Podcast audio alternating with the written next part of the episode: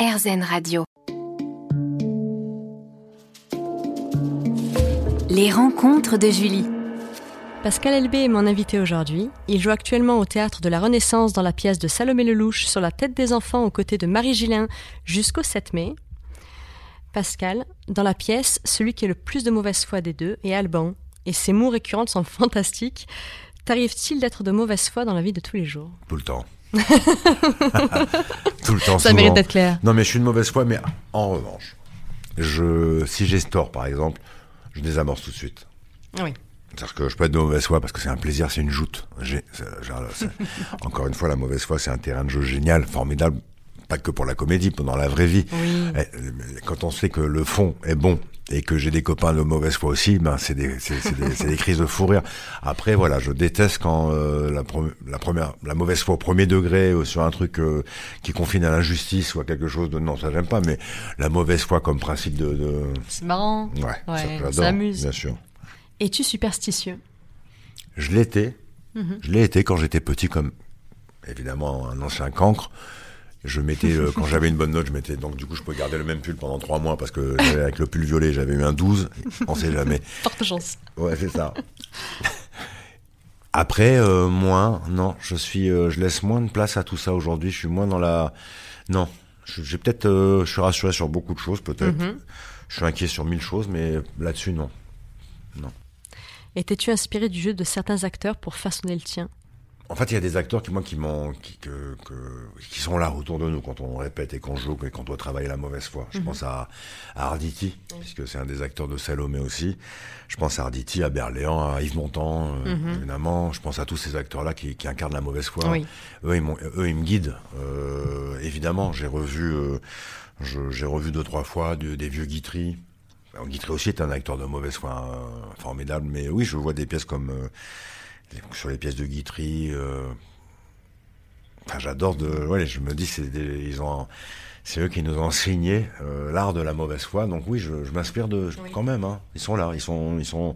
C'est ça qui est beau quand même. Il y a une continuité dans le, dans ce métier. On est, on, on sait pas, mais inconsciemment, il y a des passages de relais. Quand je joue, euh, je sais qu'Arditi est jamais loin, même si on se connaît beau. pas. Oui, Mhm. c'est, vrai. Hein, il est.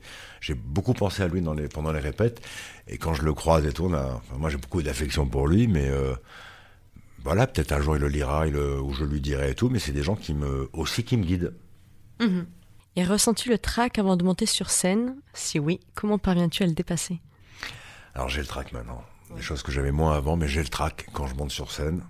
Des soirs, comme ça on sait pas pourquoi j'ai le trac. Alors euh, j'ai la bouche euh, sèche, donc je mange des bonbons sans sucre. ah. Il y en a toujours dans ma loge, deux, trois bonbons sans sucre, je m'en sais jamais. Ouais, j'ai le trac, j'ai le Merci trac. pour l'info. Ouais, ouais, pas mal, un Mhm, bonbon pas sans mal, sucre. pas mal. Oui, oui, parce que c'est- faut, faut enlever le sucre, mais euh, Oui. pour faire saliver, c'est ça. Mais oui, le trac, le trac, parfois c'est bien, hein, mais euh, je m'interroge pourquoi j'ai plus le trac aujourd'hui qu'avant. Mhm. Alors?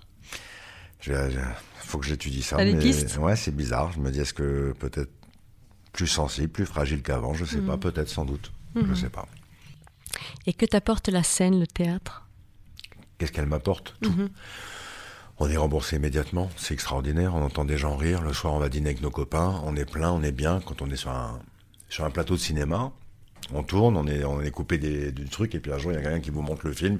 Montez la scène, vous êtes le seul maître à bord, avec la complicité de votre metteur en scène, de l'auteur, Oui. ce que vous voulez. Mais vous êtes seul maître à bord. Et puis surtout, vous entendez, vous êtes avec les gens Oui. tous les soirs, donc votre, votre ego, vous, vous prenez un shoot d'adrénaline et un shoot de pour votre ego de, de j'allais dire, c'est très flatteur. Euh, non, quand ça marche, Oui. sinon c'est difficile, mais mais c'est oui, c'est la scène m'amène à un équilibre. Alors c'est la, je veux dire, c'est la, la récurrence d'être tous les jours au théâtre, ça peut paraître euh, un peu oppressant, mais en réalité, moi, ça m'a aujourd'hui, ça m'apporte plutôt euh, quelque chose d'équilibre, de, de, de structure. Oui, ça me, j'aime bien moi la scène.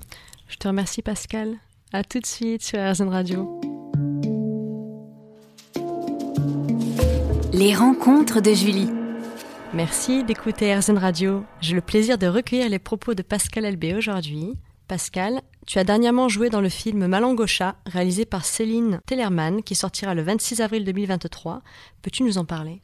Alors c'est un film que j'ai tourné euh, il y a un peu plus d'un an avec Zabou, entre autres. Il y a Mhm. plein d'autres comédiens. Il y a, il y a- il y a Pascal Demelon, Samuel Le Bihan, il y a Camille Lelouch, voilà. Oui. Et c'est un- une écriture que j'aime beaucoup. Moi, je crois que j'ai déjà fait deux trois films avec Cécile Tellerman, qui est tout pour plaire.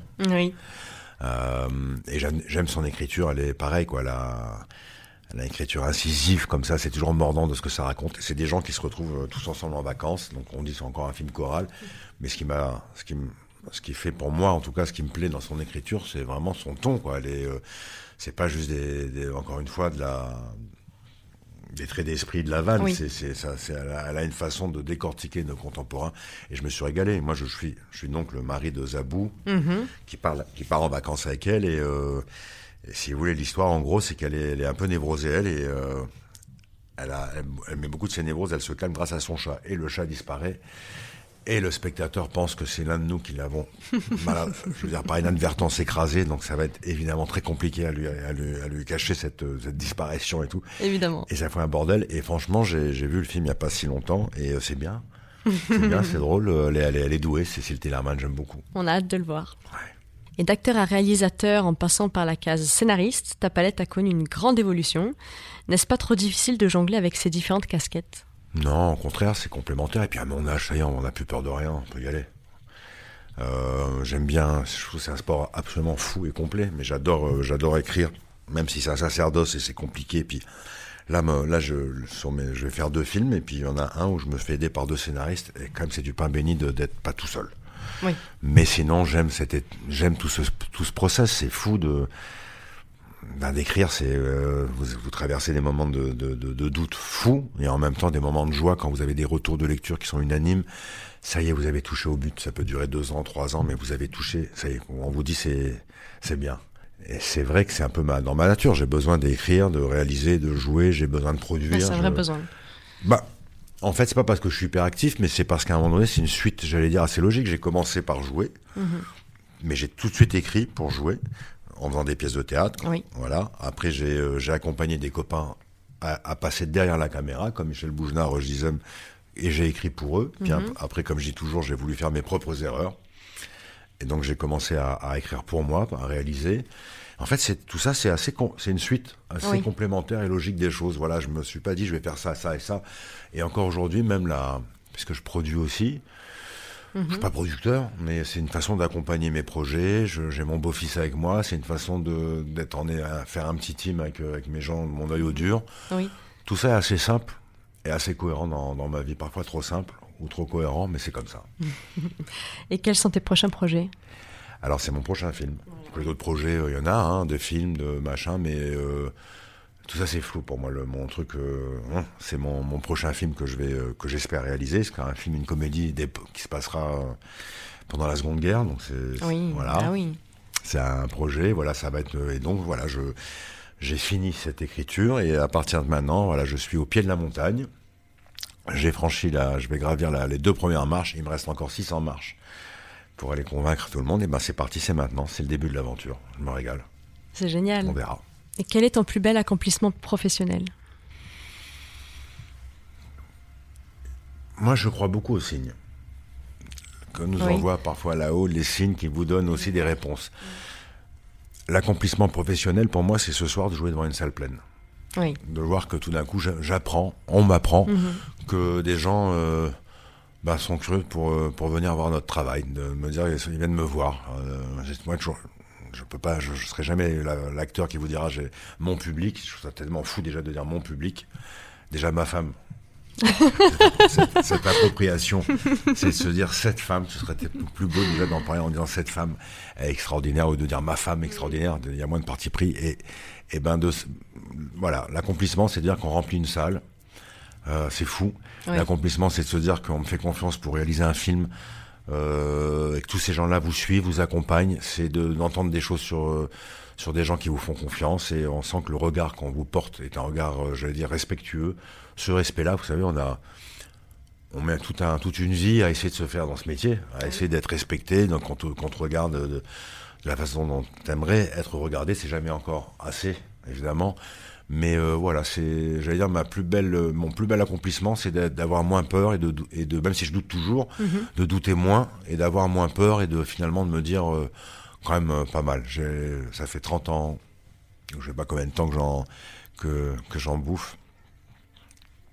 C'est ça la plus belle réponse, c'est de me dire que ça fait longtemps que ça, à travers moi, je, je- Oui. j'élève une famille, que d'être saltimbanque a, a permis de susciter d'autres vocations, de faire vivre d'autres gens.